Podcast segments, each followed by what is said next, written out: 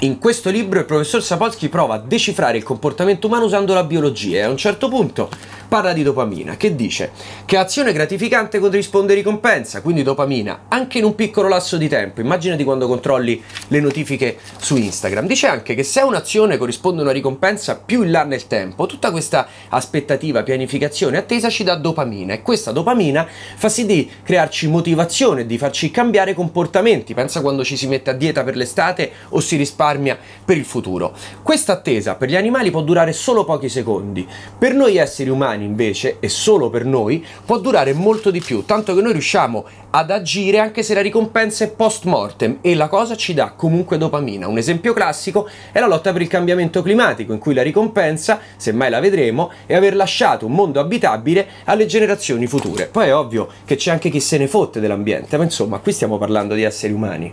E questo è un minuto.